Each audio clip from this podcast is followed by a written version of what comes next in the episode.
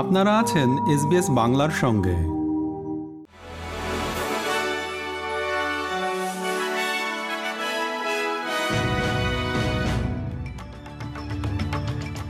SBS Bangla.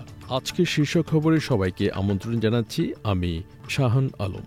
আজ বুধবার আঠারো অক্টোবর দু হাজার তেইশ সাল। প্রথমে মধ্যপ্রাচ্যের খবর। ফিলিস্তিনি স্বাস্থ্য কর্তৃপক্ষ বলছে, গাজা শহরের একটি হাসপাতালে বিমান হামলায় শতাধিক মানুষ নিহত হয়েছে। সেই সাথে দক্ষিণ গাজার শহরগুলোতে বোমা বর্ষণ বৃদ্ধি পেয়েছে। ইসরায়েলের প্রতিরক্ষা কর্মকর্তারা বলছেন যে, তারা হামলার বিষয়টি নিশ্চিত করার জন্য কাজ করছেন। এদিকে গাজার স্বাস্থ্য মন্ত্রণালয় বলছে, অন্তত পাঁচশো মানুষ নিহত হয়েছে। এবং ফিলিস্তিনের প্রেসিডেন্ট তিন দিনের শোক ঘোষণা করেছেন। এদিকে মানবিক পরিস্থিতি এবং হামাস যোদ্ধা ও ইসরায়েলি প্রতিরক্ষা বাহিনীর মধ্যে অব্যাহত উত্তেজনার মধ্যেই মার্কিন যুক্তরাষ্ট্রের প্রেসিডেন্ট জো বাইডেন আজ আঠারো অক্টোবর ইসরায়েল সফরে যাচ্ছেন।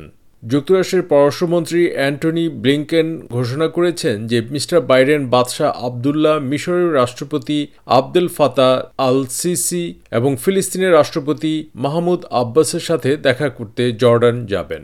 এবার অস্ট্রেলিয়ার খবর। সিডনি বিমানবন্দরে কাতার এয়ারওয়েজের একটি ফ্লাইট দুশো জনেরও বেশি লোক নিয়ে মঙ্গলবার সন্ধ্যায় সিডনিতে অবতরণ করেছে। এ সময় আবেগপূর্ণ পরিবেশ তৈরি হয়। আরও বেশ কিছু অস্ট্রেলিয়ান নাগরিক ইসরায়েল থেকে শীঘ্রই দেশে ফিরে আসবে বলে আশা করা হচ্ছে। সরকার গাজা উপত্যকা ত্যাগ করতে অক্ষমদের নিরাপদে প্রত্যাবর্তন নিশ্চিত করার চেষ্টা করছে।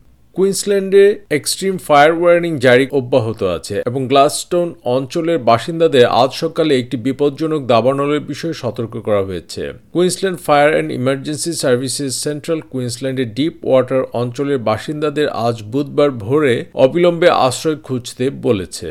চোদ্দশো ভিক্টোরিয়ান ডেইরি কর্মী আজ থেকে কর্মবিরতিতে গেছে, যা সংগঠকরা বলছেন তাদের জীবদ্দশায় এই সেক্টরের সবচেয়ে বড় ধর্মঘট। স্টেটে তেরোটি আঞ্চলিক এবং মেট্রো সাইটের প্রথম শিফটের জন্য কর্মীরা কাজে যাবেন না এবং তারা আরও ভালো বেতন এবং শর্তের দাবিতে আটচল্লিশ ঘণ্টা ধর্মঘট করবে বলে মনে করা হচ্ছে।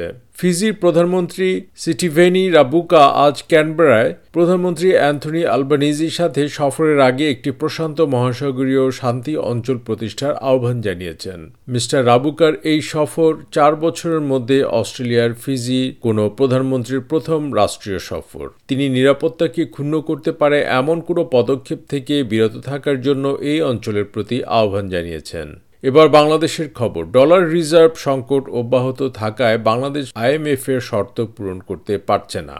দৈনিক প্রথম আলোর খবরে জানা গেছে আন্তর্জাতিক মুদ্রা তহবিলের চাওয়া অনুযায়ী আগামী ডিসেম্বরের মধ্যে বাংলাদেশের বৈদেশিক মুদ্রার নিট রিজার্ভ থাকার কথা ছাব্বিশ দশমিক আট বিলিয়ন ডলার। কিন্তু এই পরিমাণ রিজার্ভ সম্ভব নয় বলে সফররত আইএমএফ মিশনকে গতকাল মঙ্গলবার সরকারের পক্ষ থেকে এটি জানানো হয়েছে।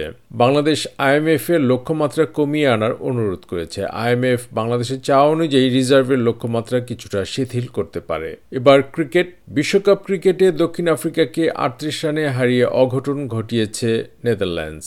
গতকাল মঙ্গলবার ভারতের ধর্মশালায় টসে জিতে নেদারল্যান্ডসকে ব্যাটিংয়ে পাঠায় দক্ষিণ আফ্রিকা। বৃষ্টির কারণে তেতাল্লিশ ওভারে আট উইকেটে দুশো রান করে ডাচরা।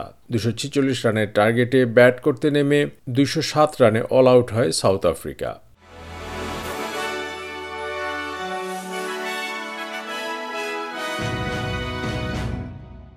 শ্রোতা বন্ধুরা, এই ছিল আমাদের আজকের শীর্ষ খবর। এসবিএস বাংলার প্রতিদিনের সংবাদ নিয়ে আমাদের আরও পডকাস্ট শুনতে ভিজিট করুন SBS dot com dot A U forward slash Bangla. আপনাদের সাথে ছিলাম আমি শাহান আলম। সবাইকে শুভকামনা।